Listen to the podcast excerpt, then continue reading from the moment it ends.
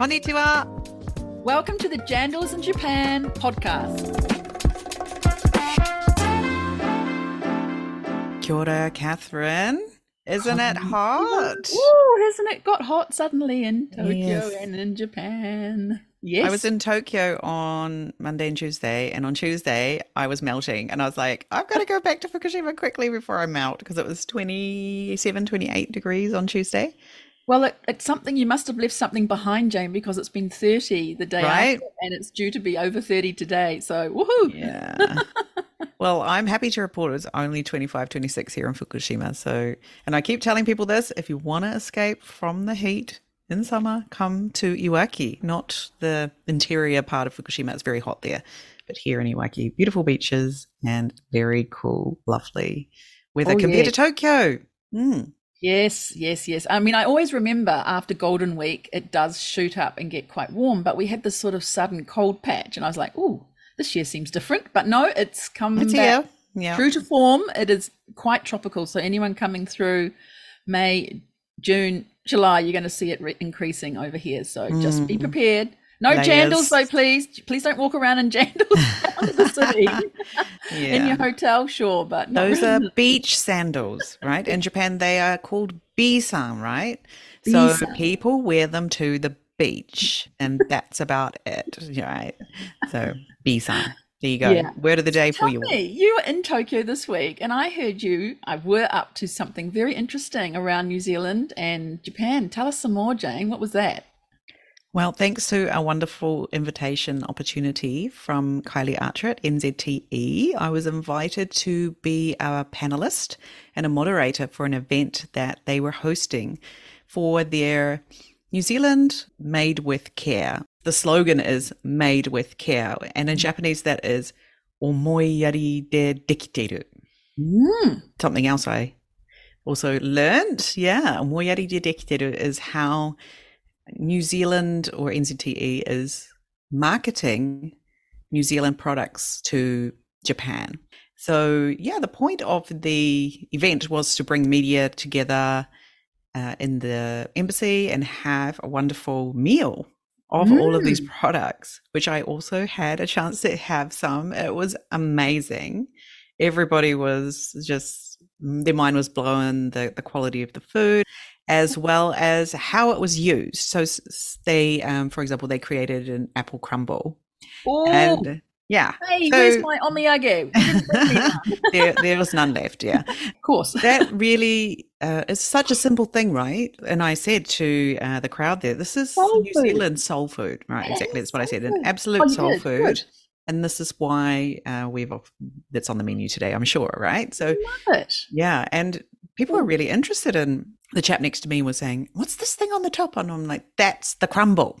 And he's like, oh, that's the crumble part. It's made with oatmeal and things. And he's like, oh, okay.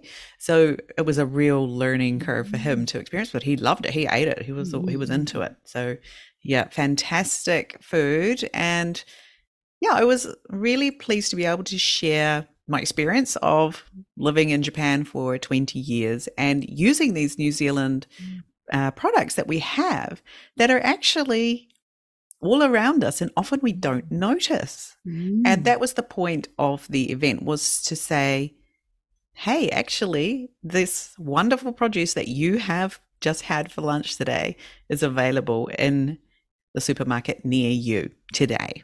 Brilliant. So it was a really great event to be part of. Tell me, what were the media interested in hearing? Like, there's so many things that could be conveyed to them as media people. What was there for them to soak up and report out on or promote about New Zealand? Was there anything in particular, a few highlights? Or we really wanted them to know about the food safety and the care that's gone into creating this food and bringing it to Japan.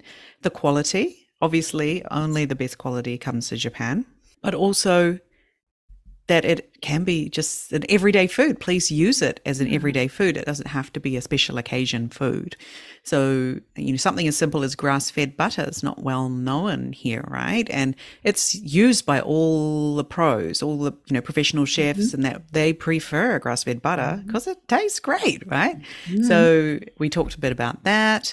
And so they really enjoyed hearing about, you know, the fact that you could use this butter that it's used by professionals in your daily life. Yeah, put it on your toast, put it in your, when you're making your cookies or whatever for your kids. It's very accessible. It's not something accessible. It's remote and used just by the specialists. It is there available. It's available for you too. So yeah, I enjoyed telling them about how I use New Zealand foods here in Japan in my Japanese kitchen, which can be frustrating and annoying sometimes to try and recreate New Zealand dishes. So yeah, how do you do that in Japan where you are a little bit limited with what you can do, right? But, you know, having access to something like New Zealand carrots, I can recreate my taste of home carrot cake. And that was a hit comment. That's I have to say the carrot cake. They wanted to know, you know, more about this carrot cake thing, and lots of people came up and asked me for my recipe, which I have to admit I don't have one because my daughter makes it, not me. I just buy the ingredients, and my daughter is the baker. Can we share that, Jane, later in the show? I will have to ask my daughter if she's willing to share her recipe. And actually, I should find it. And now I'd love to know. Yeah, New Zealand Taishikan, New Zealand Embassy actually has their own page on Cookpad. Oh. So if you're in Japan, you'll know that Cookpad is the leading recipe site for Japanese recipes, and I actually really like using Cookpad because you know it's going to work in your kitchen, right? And the ingredients are available in Japan. So that's one of the benefits of using Cookpad if you're in Japan. And you can read Japanese. It's a good way to practice your Japanese if you don't read Japanese well. But yeah, the New Zealand Embassy has their own page. You can find the recipe for the apple crumble on there, and other ways that they've mixed kind of Japanese and New Zealand together to make some familiar things and some new ideas as well I hadn't thought of doing. Apple crumble, it's such a home mother's cooking food, isn't it? So lovely. Well, I'm so glad that was served up. And you were with a couple of other people on the panel, weren't you, talking about different things? Yes. So one was a supermarket boss of a supermarket down in Kyushu, and he had a lot of insights into what kind of food safety requirements they have and how important that is, and very interesting. How they like to have New Zealand foods in their lineup. And then another was a chef. He is a really lovely guy who saw his mother really hating cooking for the family. And he saw that as a young boy when he was sort of 10, 11, and decided that he didn't want his mother to have to suffer every day cooking for the family, because she would stand up and cook. She wouldn't sit down to eat with the family. And he really thought that that's wrong. He should be sitting with us. We should be enjoying this meal together.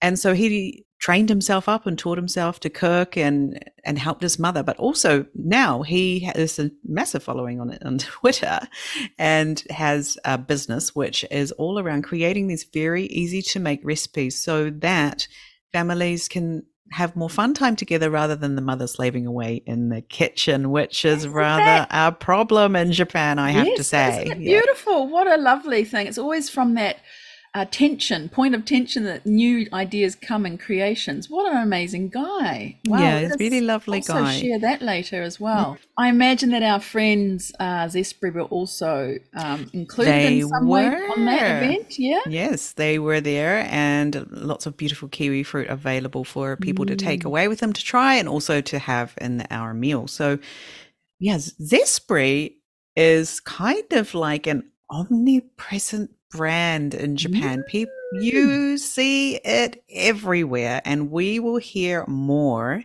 very shortly about why that is, how on earth they manage this. Amazing what they have done, because I think you will not find another fruit that has done so well as Zespri has done with their kiwi fruit. Absolutely. And we are so lucky to have heard that firsthand, and our jaw dropping at the facts and the statistics and the stories that were told on this actual episode, right, Jane, with Ichiro Anzai, who is the president for APAC, Asia Pacific, for Zespri in Japan. And we had a ball talking with him.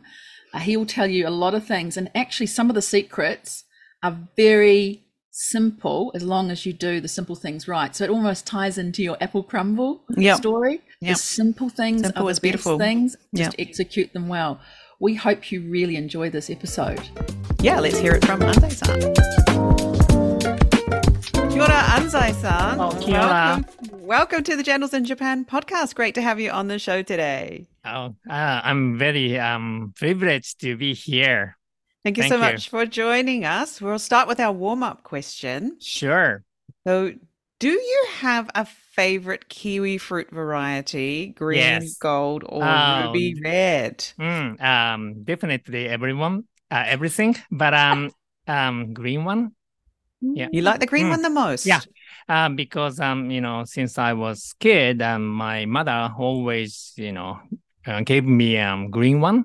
Right. It was a bit sour, but I liked it. That's how I grew up. So I really like green one. Okay. How about you, Catherine? What's your favorite one? Oh, I'm going to agree with you. I'm going to agree with green because it's been in my blood since I was a child back in New Zealand. And my dad had a kiwifruit plants out the back of the house.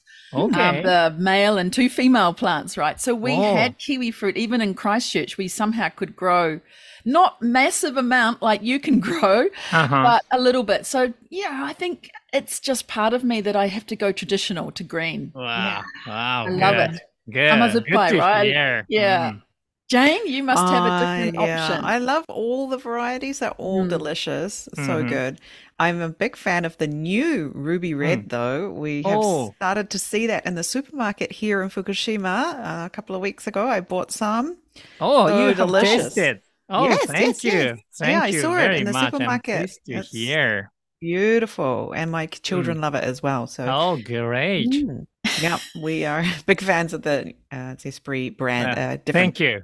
And not to leave out the poor little gold guy, but he is very delicious as well, or she, whatever you want to call it. But we've got our favourites. Well, Anzai-san, we're so glad you're here, and we will be putting your bio in the show notes later. And we know that up until recently, you've been Executive Officer APAC for Zespri, and from April this year, you became President of APAC.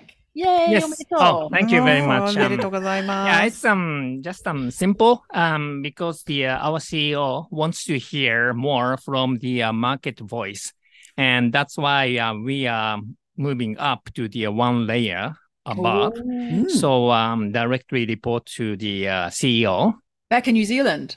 Yes. Oh, there we go. So, I mean, you came to Zespri from having worked in sales and marketing across so many top-level global companies, and then you joined Zespri, I think it was 2014. But tell us a little bit more about your background before you came into Zespri. Yeah. Sure. I mean, I started with my career in the advertising agency in my 20s. And then when I became 30 years old, and then I switched to the what we call client side, like a manufacturer, marketing department at the manufacturer. So started with the Bristol Myers Squibb, at the personal care division, and shampoo or some cosmetics and toiletry products. And I was the brand manager of the Herbal Essences shampoo and conditioner. Oh, yes, know it well. Yes. Yeah. And then since then, I switched to the company called Bosch Lom, US eye care company, like contact lenses and then contact lens solution. And, I spend 70% of my time in the marketing, but 30% are sales. And after that, I moved to Unilever and category manager for the hair care. And then McDonald's. And then I was the senior director of the marketing. Yeah. And then the Zespri opportunity suddenly came, and I saw the this tiny little fruit, but I think that has a full of potential. So that the company I used to work for is the very small margin and very competitive, and then always changing 0.5% market share growth. Wow. And then everybody just focus on it. But, Zespri, I see the full of potential opportunity. And somehow I was very much attracted by those tiny fruits. Yeah. So that's so funny. So that the tiny fruit led you to be interested in zestfruit. Yes. Yeah. And so what made you say yes finally? Yeah, I mean, one of the things is that, my generation, when it comes to like a vitamin C, just remind me of lemon. Mm. And then, but I found out that, our kiwi fruits, especially Sun Gold, has 8 times more vitamin C than the lemon, for instance. Wow. No one knows. And then if we can communicate well enough to the consumer, we can attract more consumers. Mm. Yeah. And then the kiwi fruits, when I joined, it's the top 8 of the fruits in Japanese market.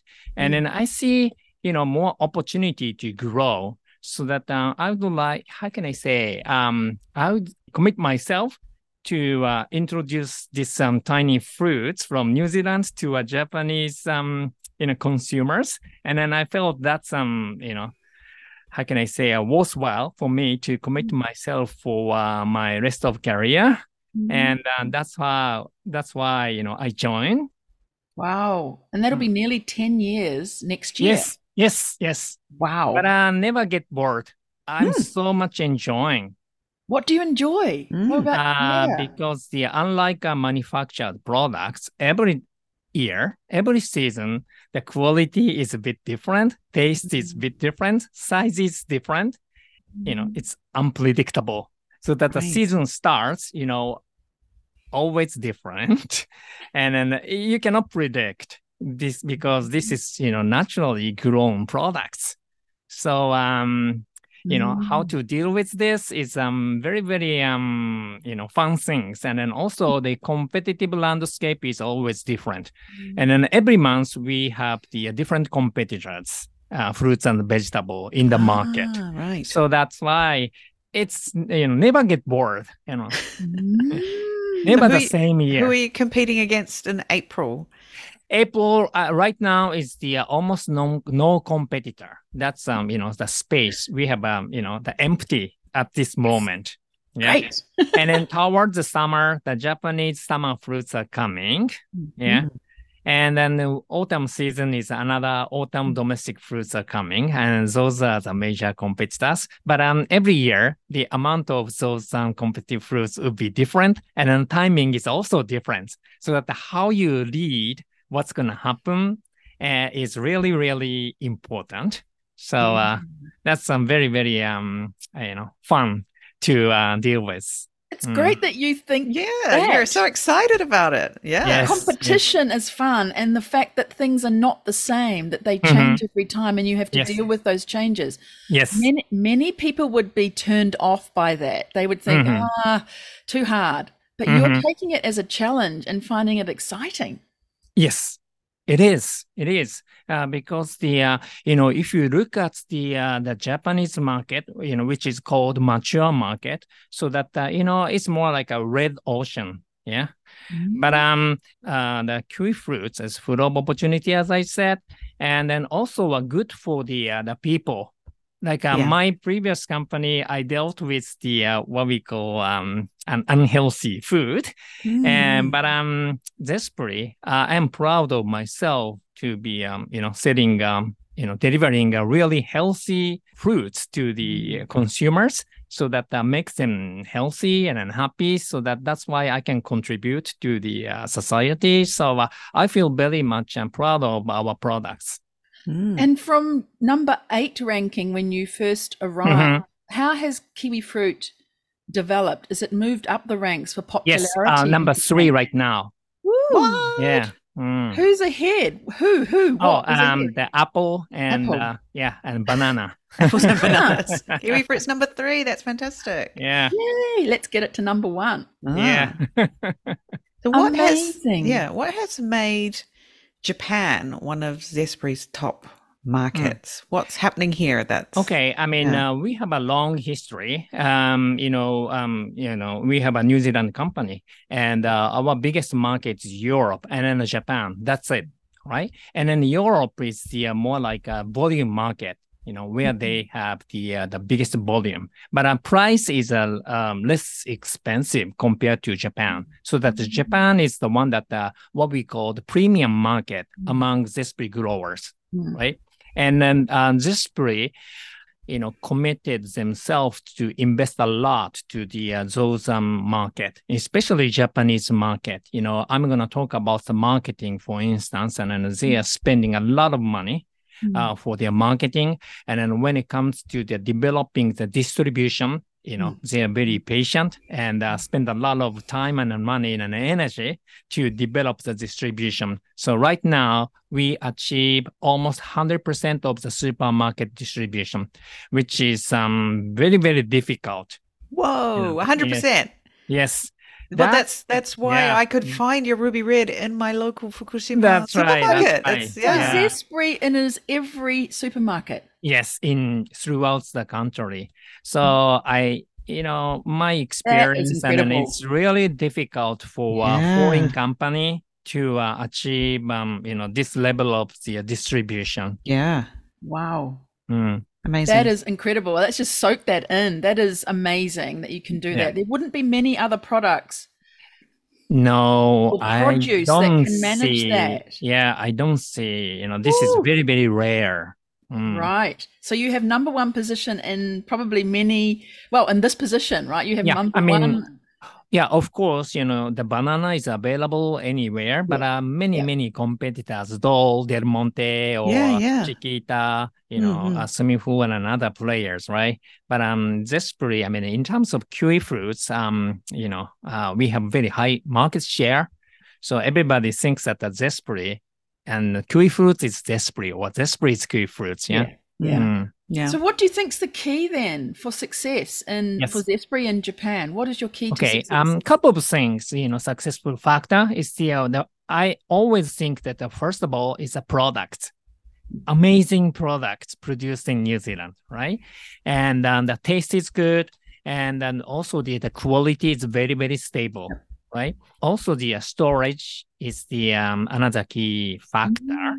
When you deal with fresh fruits, it's perishable. But kiwi fruits, once a year we have harvest. But you can store the fruits in the controlled environment. That's the New Zealand storage, and then it lasts almost 8 to 9 months. Yeah. So when you think of the other fruits, it becomes perishable. That's why you cannot predict what's going to happen a month or 2 months, later. But when it comes to the kiwi fruits, it's predictable. That's why we can do some promotional activity with retailers. Retailer have some flyer, for instance, and then we can be listed, in a flyer because it's predictable, or TV commercial.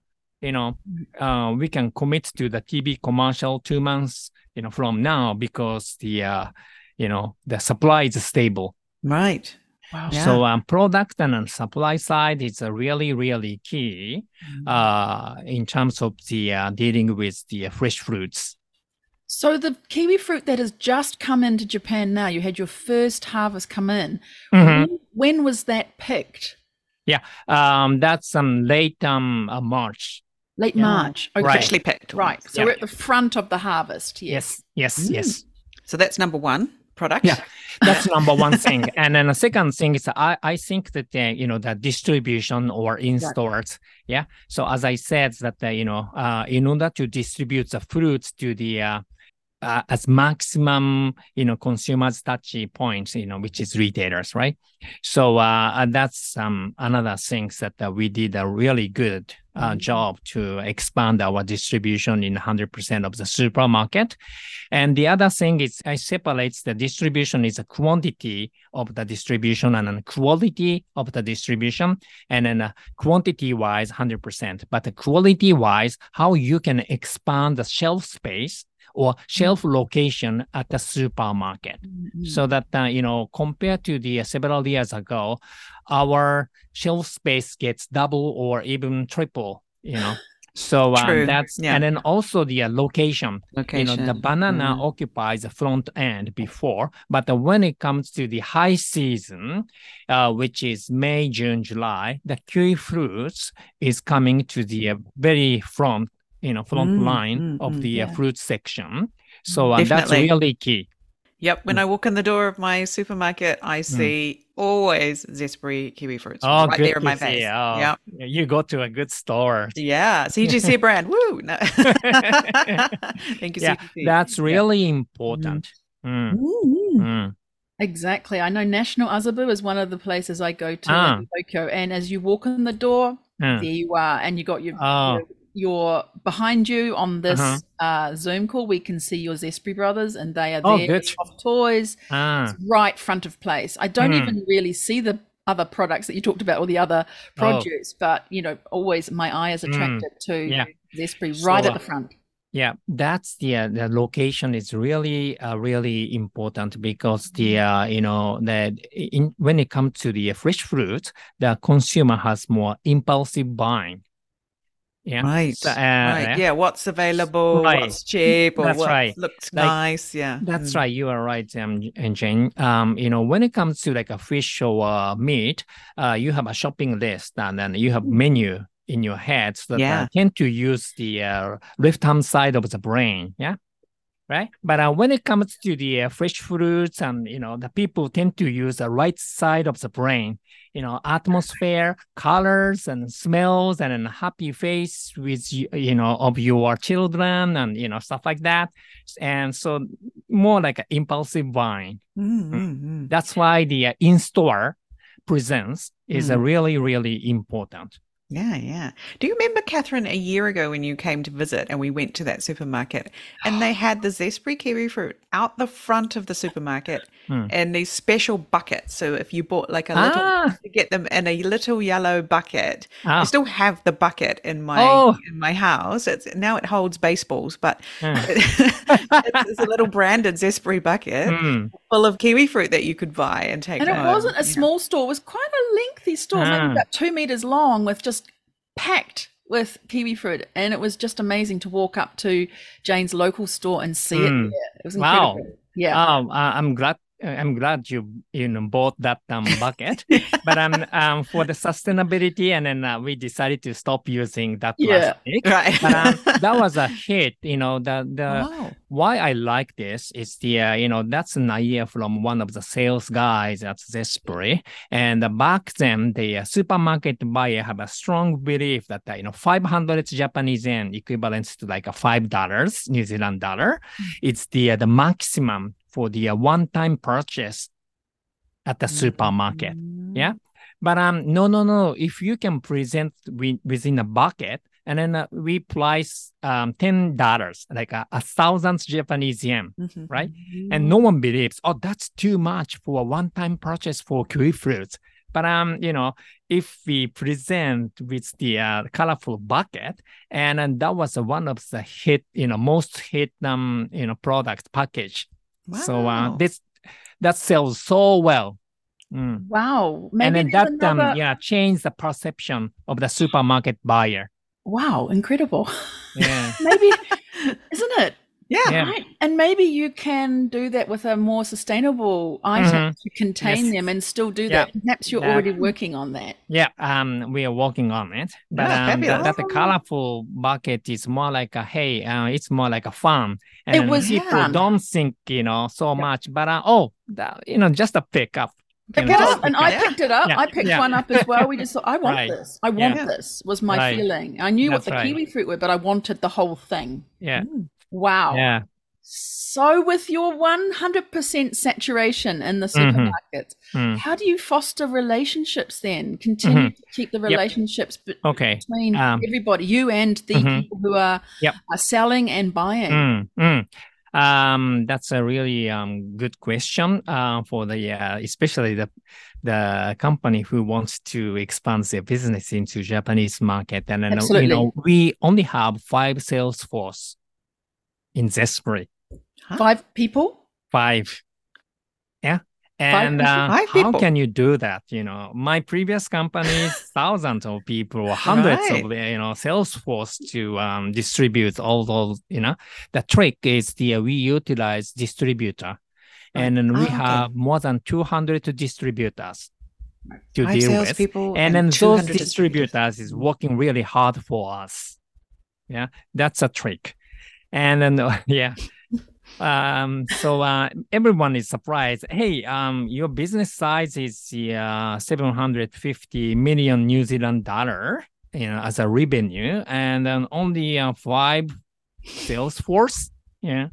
So, you know, we are very lean organization. You know, we only have 30 people at the Tokyo office, and you know, our mission is the do big business with small number of people. So the using the distribution partner is the key. So how do you best utilize them? How do you keep in contact with them? What's the key there? That's really, really incredible. We have the 5 you know, top and share partner, and those guys, you know, dealing with the distributor underneath of, you know, them. So, and also the, we have the group, what we called Club Z and Club Zesprit. Club Z, right. And then depending on the, you know, the volume, we have Club Z 1, 2, and 3. So that's how we classified. And then we have lots of activity with them. And then we treat them as a, you know, business partner. So, and then well communicated, and we have some, you know, meetings or, you know, playing together, and, you know, we are just like partner and a family, and we have a very tight relationship to share our strategy and promotional activity, and then fruits condition and how, what we need to do, you know, depending on their situation, so that, you know, we got lots of support from those distributors. Amazing. Wow. Right. You've got to treat them like gold. And they will treat you well. So it sounds like you've got a very close-knit relationship. That's right. Need to create a win-win situation in terms of the relation, but you know, the profitability as well. Yeah. Do you find that you sometimes come across challenges though in the market, or challenges in any kind of way? Then how do you deal with those when they come up? I mean, having a great support from distributor is the first thing when you develop. But in a long run, at the same time, you need to attract consumer, right? And then if you attract consumer, you know, the retail have no choice but to carry our products because there's a consumer demand, right? And then if retailer wants, retailer asks distributor to sell our product, so that we need both push and pull, right? Yeah? Push means the you know, getting a support from distributor to distribute our product at the maximum retail level, and then you know, the pull means the consumer pull, so that the consumer wants, you know, created consumer demands, so that you know, everybody wants our product. So we need both you know, both tensions, right? Both tension, right? Yeah, that's right. Yeah. The other thing that you're doing is that you're also working with local partners in Japan to grow as well, correct? Yes. Yeah. How's that working, operating with local partners? That's what we call NZTE global supply. Yes. Yeah. Our revenue, 750 million New Zealand dollar, is only coming from the 8 months, you know, middle of April to December. That's what we call New Zealand season. But then after New Zealand season, you know, our product doesn't last for entire year. So that, you know, January to middle of April, we didn't have fruits to sell. Yeah. But, you know, we are producing fruits in the Southern Hemisphere and then import it to the Northern Hemisphere, right? So what if you produce, you know, our variety in the Northern Hemisphere? We can sell our kiwifruits throughout the season, what we call 12-month strategy. Yeah, that's why we started to cultivate, you know, grow our variety in the Northern Hemisphere. like Italy is the biggest one, and France, Greece, Korea, and Japan, right? And we decided to develop the orchard in southern part of Japan because of the climate. Yeah.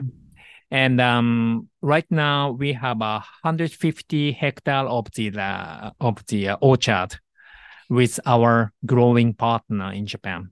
So that, you know, if we can have enough supply, we can sell, right? So just the beginning of the journey. But in the long run, we have a space in winter time. Yeah. So that's how, you know, we try to grow our business more and more.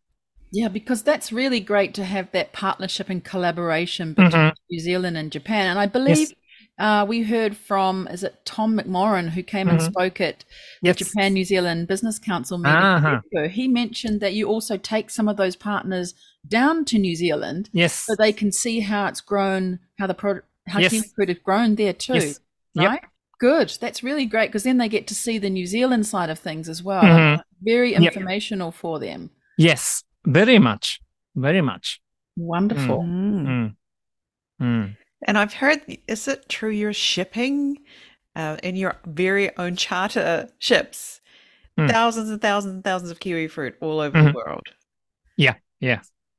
There's just the scale of the production. It's just mind-blowing that. Oh, yes. I mean, when we, you know, when we bring Japanese growers, everyone is impressed with the scale of the New Zealand kiwifruits. And, you know, not only the orchard, but, you know, pack house is the, one of the big industry.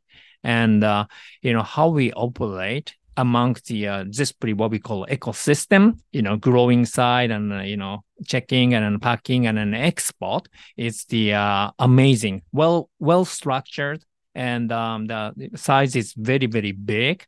That always great stimulation for the Japanese growers because normally the Japanese grower tend to grow lots of different fruits. Yeah, what we call, I mean, they always say that risk mitigation, and I would like to grow Japanese tangerine and kiwi fruit and kaki, persimmon, and you know. But you know, if you go there. And everybody just focus on producing kiwi fruits, right? Nice. Yeah. And is it both main varieties, green and gold? In Japan? In Japan, or just green? Only Sun Gold. Sun Gold. Sun Gold. We have the private equity right, PVR. Yeah. So that's you know, we just growing Sun Gold. Right.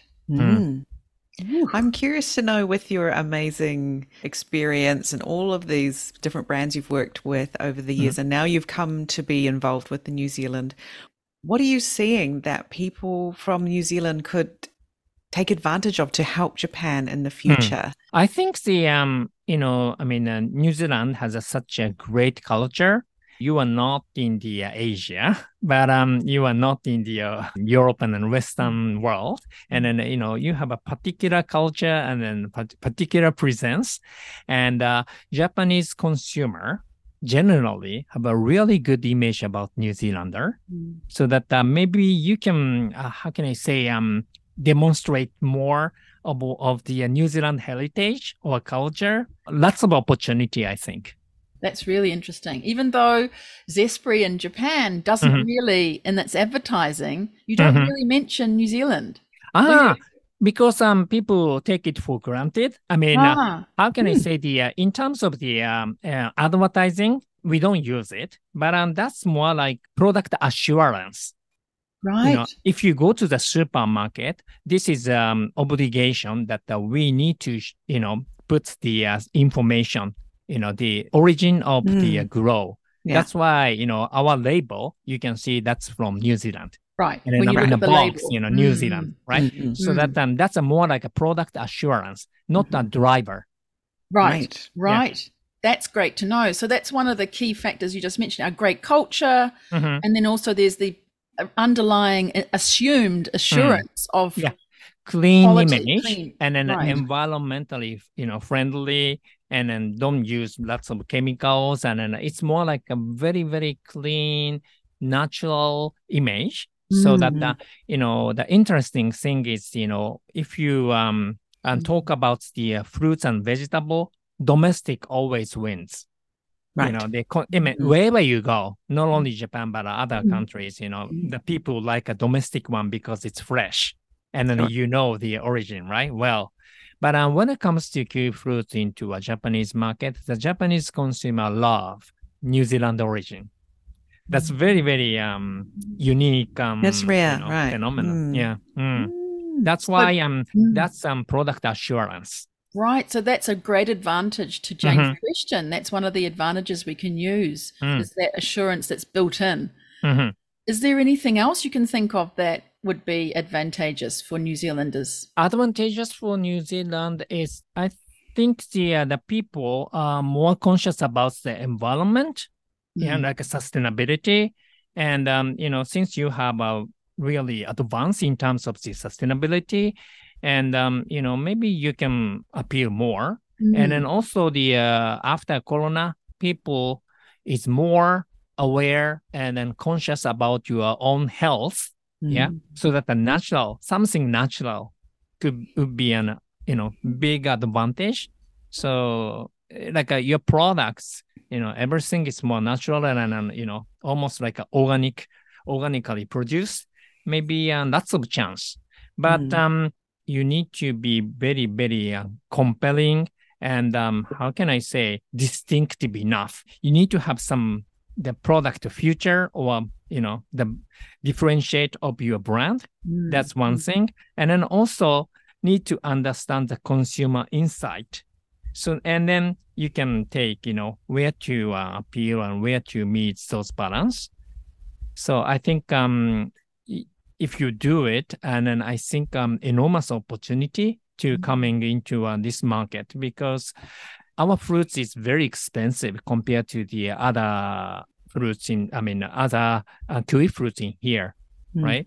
But people choose zespri with a very high price because characteristics of the Japanese consumer is once you like it and then accepted it, it's more loyal to your product. And then price is always important, but people think that you know the quality taste is more important than the you know price. So if you attract consumers, price, you know, people doesn't matter so much about the price and then just very much loyal to the products. So that's, I think, the really important to be successful. But, you know, in order to reach that level, you have to be patient. And because it doesn't happen only 1-2 years, you know, the people who are with Zespri before I joined and they created foundation. And then, you know, after I came and, you know, the foundation was already there. So like a distribution, so that, you know, what I did is the more focus on the promotional activity or advertising. Yeah. And then a new product, which is Sun Gold comes so that we can make the business double in about 5 years. Wow. Yeah. So how long is Zespri's like initial entry to New Zealand to today? We used to be a New Zealand Kiwi Fruits marketing board. Right. Yep. Yes. And then the Zespri started 1997.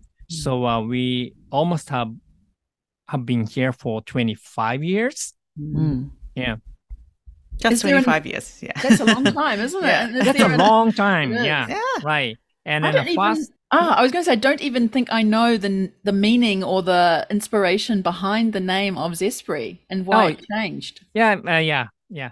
But we've been here for quite long time. Yeah. So that, you know, that's, how can I say, the New Zealand growers, you know, which is our shareholders, patient enough to invest a lot of time and money to create this market. So that's another tip, you know, don't rush because it takes a while to develop your distribution or gaining your awareness of your product and brands. So that you need to focus because, you know, we only deal with kiwi fruits, right? so easy to focus. You know, that's the nature of our business, right? Yeah. And then we just devote yourself for lots of promotional activities. You know, the sampling activity in-store sampling. This is like a tasty experience, right? And we spend a lot of money. These days, we reach 9 million consumers. So that if you go to the supermarket, we have some, sampling event. But during the 6 to 8 months, we conducted that sampling 10,000 times. 10,000 times. So, yeah. Yeah, scale is just fantastic, isn't it? Yeah, but my point is just focus, and then one of a few things. Yeah. And then just spend your money and energy to that point until you go through the clutter so that the people know that, I experienced the taste of the great green, kiwi fruits, which is different from the others. Or Sun Gold is the only we provide, but that's sweet and that taste I never experienced, and then those kind of getting consumer to experience the real great taste is really, really key. But those sampling activity, no one mentioned, but actually that's a quite important. Yeah, definitely amazing. Wow, because we've thought that some people look at Zespri with this history you've got, the figures that you told us for your revenue. How as a little New Zealand person back in New Zealand who wants to export to Japan, how on earth could they ever dream to be like Zespri? They may feel like Zespri is just an exception to the rule, but it sounds to me like you're just giving some basics there of waiting and patience. So perhaps it's not as extreme as what people may think. Going back to basics. Yeah. That's success. Yeah. All I said is a very basic, basic things for the sales and marketing. Just to understand well for the consumer insight, right? And then you need to, how can I say, differentiate your products and brand, and then how you communicate to be relevant to those consumer based on, understanding the consumer insights. Yeah. And how you manage distributional partner, because, I believe that the fruits player tend to be a small, so that unlike manufacturing company, we are not luxurious in terms of the headcounts, so that how you deal with the, because what we need is to distribute at maximum touch points to the consumer, and then how you reach, and then at that time, as I said, that they utilize the and an influential distributor, so that the selection of the distribution partner is really, really important. And then at the same time, if you just rely on distributor, you cannot grow. That's why while you are growing, expanding your distributional channel, and then you need to approach to consumer, attract consumer to generate a consumer demand. Like I said, push and pull. So that take a good balance, so that you don't have to rely too much on distributor. We take a leadership. Yeah. So I guess that brings us around to the Kiwi Brothers, which you have there on the back of your screen. Yeah. So is it true that there was a woman in your team? Yes, Kanako. Created this? Yeah, Kanako-san. She's also living in Fukushima. No way. Aizu. Really? Yeah. Aizu. Oh, I'm in Iwaki, not Aizu. Okay. I mean, she's actually coming from Fukushima after she had 3 daughters. And she wants to grow her daughters in Fukushima, her hometown. And then she decided to go back. Wow. So she's now responsible for the APAC regions. So that the same things, because the other market, you work online, right? Sure. So that if you just, move to Fukushima and then talking to the people in Tokyo online, that's the same thing, right? Sure. Yeah. So, that's a very good case. How you can work flexibly. And then she does pretty enjoy and pretty good based in Fukushima, and 1-2 times a month coming to Tokyo office. That's good. Fantastic. Yeah. That's a great story about work-life balance from the Zespri office. Amazing. So. Yeah. Wow. Yeah. And so, how were the Kiwi Brothers born, though? How did that come about as well? Thank you, Kanako. Amazing for creating it. She did. Maybe next time I'm talking. Love to talk to her at some point. Right. Yeah.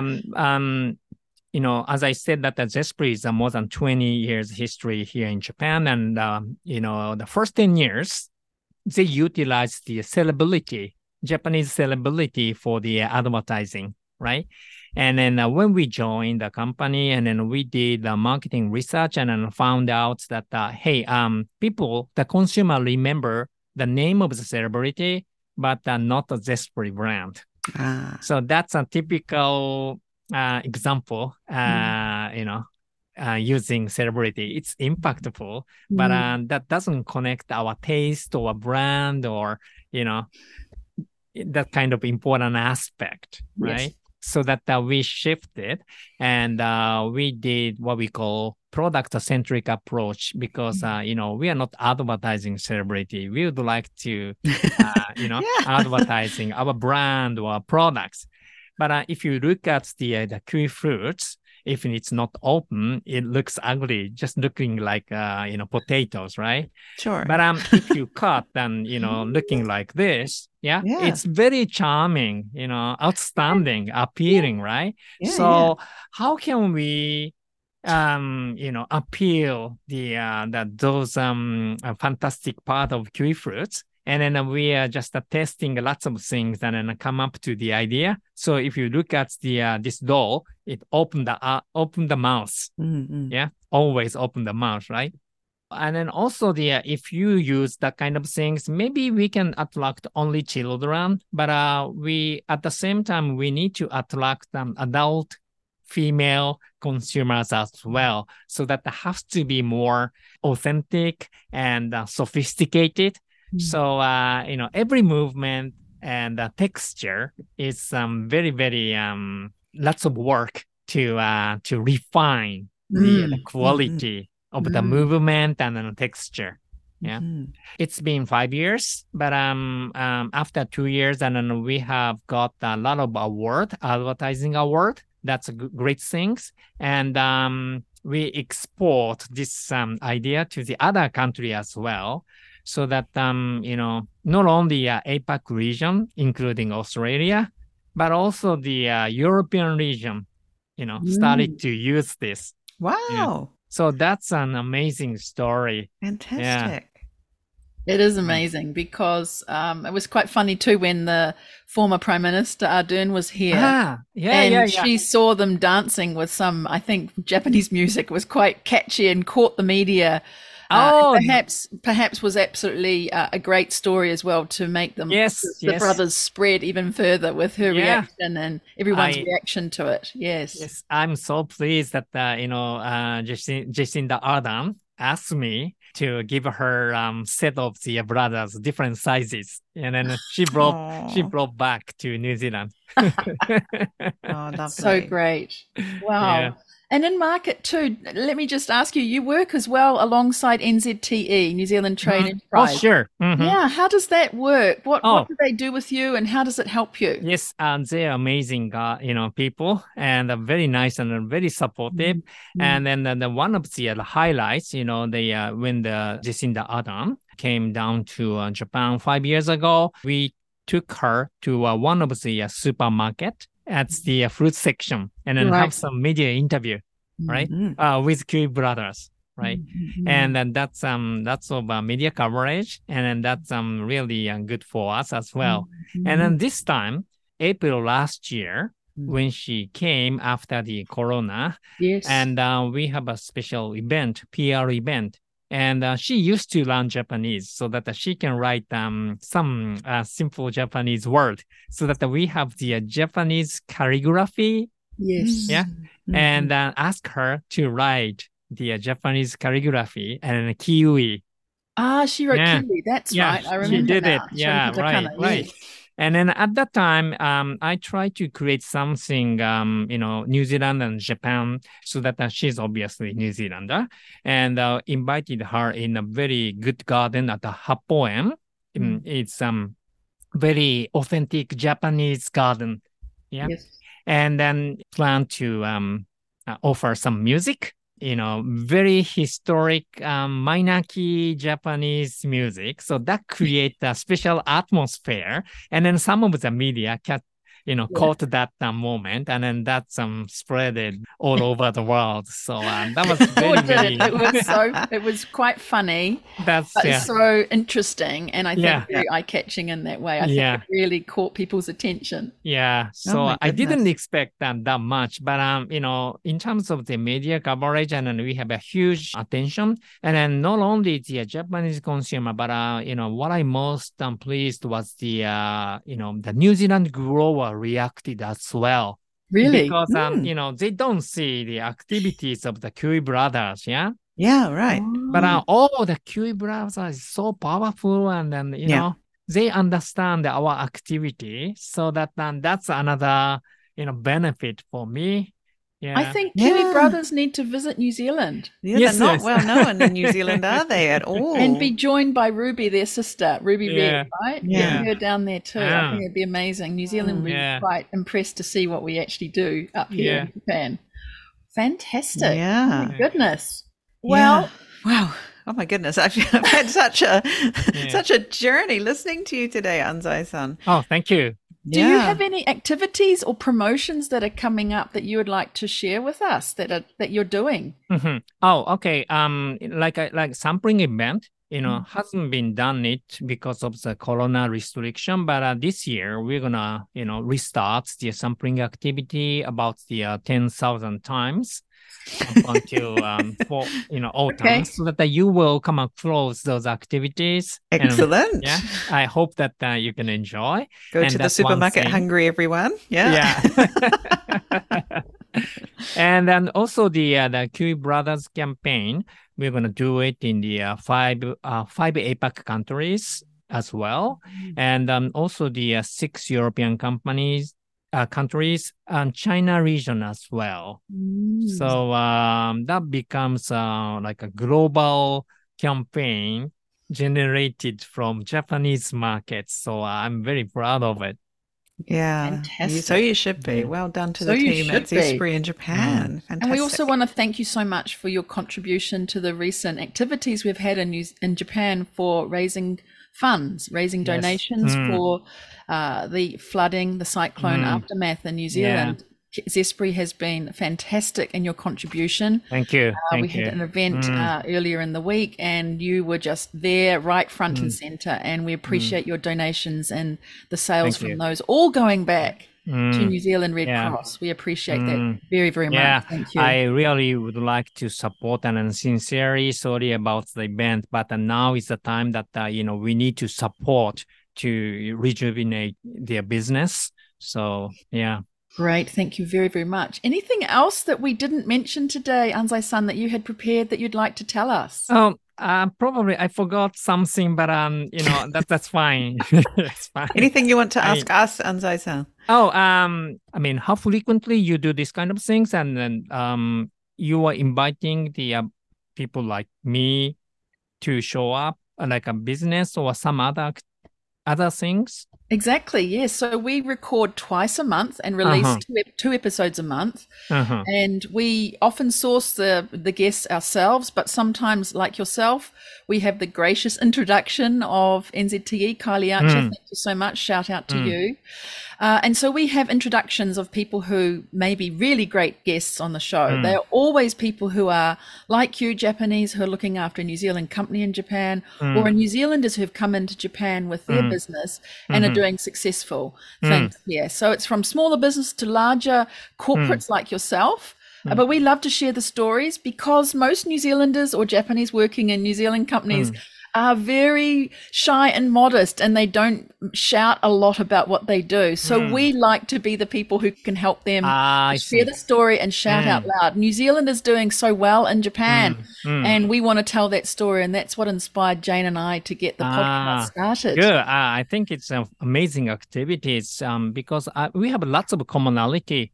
Relatively small island, and not much resource. so that we need to rely on export. Yeah. Yes, so exactly. It's lots of commonality, and we have very good relationships and very stable relationship for long period of time. So that if we can introduce lots of things, maybe we can get the benefit each other.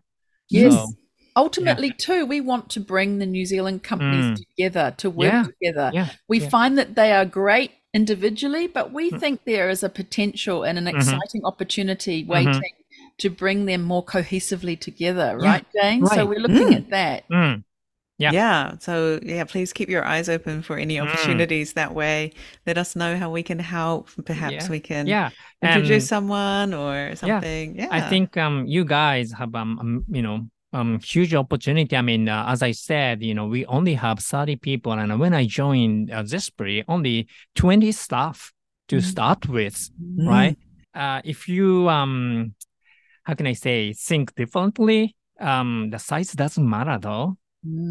Right. Look what you're doing. If you think differently, size doesn't matter. That's awesome. There you go. Well, thank you so much, and congratulations again on your promotion and for being a very successful Jandal in Japan. And thank you for telling us about your story and your tips for success in Japan. Thank you very much. Oh my goodness, Anzai-san. Amazing. I want to go out and buy some kiwi fruit right now. I'm like, I've got 3 Ruby Red kiwi fruit in my fridge and I can't stop thinking about them. You'll have to have one to celebrate after this. Oh my goodness, what a fantastic speaker and full of amazing information he just shared with us. I love his passion for what he's doing, and so how lucky are we to have someone like him leading the charge at Zespri here in Japan. That's fantastic. Very special guy, and really hope that others can emulate what he does. And you can feel the joy in his voice. Come on. I mean, it's just, he loves his work. Yeah. He loves the challenges that might come along. And he's just brought this business through from its foundations to such success. Gosh. I loved how he talked about the recipe to it. Yeah, the recipe to it. Product assurance already there and built in with New Zealand as a brand. We've talked about that before. I think somebody mentioned to us, one of our guests said, you just can't rest on that though. That's one part of it, and you can't there's no extra value in telling people that it's from New Zealand. Tell us something else. So they're focusing on the health benefits of kiwi fruit, right? Yeah. And of course it comes from New Zealand. Yeah. Exactly. And leveraging what he said is our great culture. We're not Asian, we're not European, we're not American. We are a different culture with a particular presence. A good image, demonstrating that through our heritage and culture as well is a really important thing. I think that we can say that quite easily, but what is that in reality? How does that come out? How does that reflect? And being really good with that. I think when we talked with David Downs, remember he mentioned, you can be Kiwi, but not too Kiwi. Be very careful how you project that Kiwiness in the culture. There's a fine line between being too, mate, how are you? To laid back, the laid back aspect, being professional, and those brilliant tips that he gave about having a compelling brand, right, being distinctive, having your differentiation, understanding the consumer, because they're ultimately the ones who are part of that push and pull to pull people into making sure that retailers have the product on the shelves. And I also love, and you would too, Jane, that patience aspect to get to that level of loyalty, not pushing it and being really focused. I mean, those are classic understandings we should have, but he's really underlined for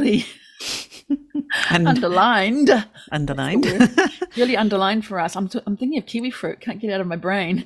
He's really underlined for us how those are ultimately the basics are so important. Yeah, and that's what they're doing it so well with just their small team, 30 people. Yes, amazing. Small is great. Don't go do it. You don't need. Well, you can do lots with big amount of people as well, but wow, doesn't need to be. I hope that's inspiring to anyone who's listening to this and thinking, I've got this, but how could I get into Japan? Well, Yeah. You only need 5 salespeople at the most, right? With great relationships down the line, right? With your key distributors and then the sub-distributors under that, and not relying on them, especially in particular, right? Making sure that you're growing the brand and building your own brand at the same time. I mean, there's the book on entry into Japan and being successful here right there. If we only wrote one book, we'd write it on what Anzai-san told us. Thank you, Anzai-san. Thank you, NZTE, Kylie, for the introduction. Yes, thank you so much, Kylie. Had a fantastic time. All righty. More amazing Jandals coming to you soon on Jandals in Japan. Keep listening.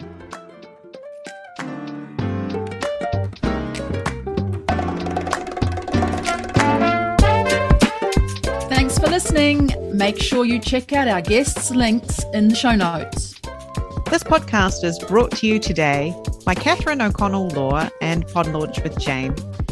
If you have a great story you think should be on the show, come and find us on LinkedIn or Instagram. We'd love to hear from you. See you next time. Mata ne!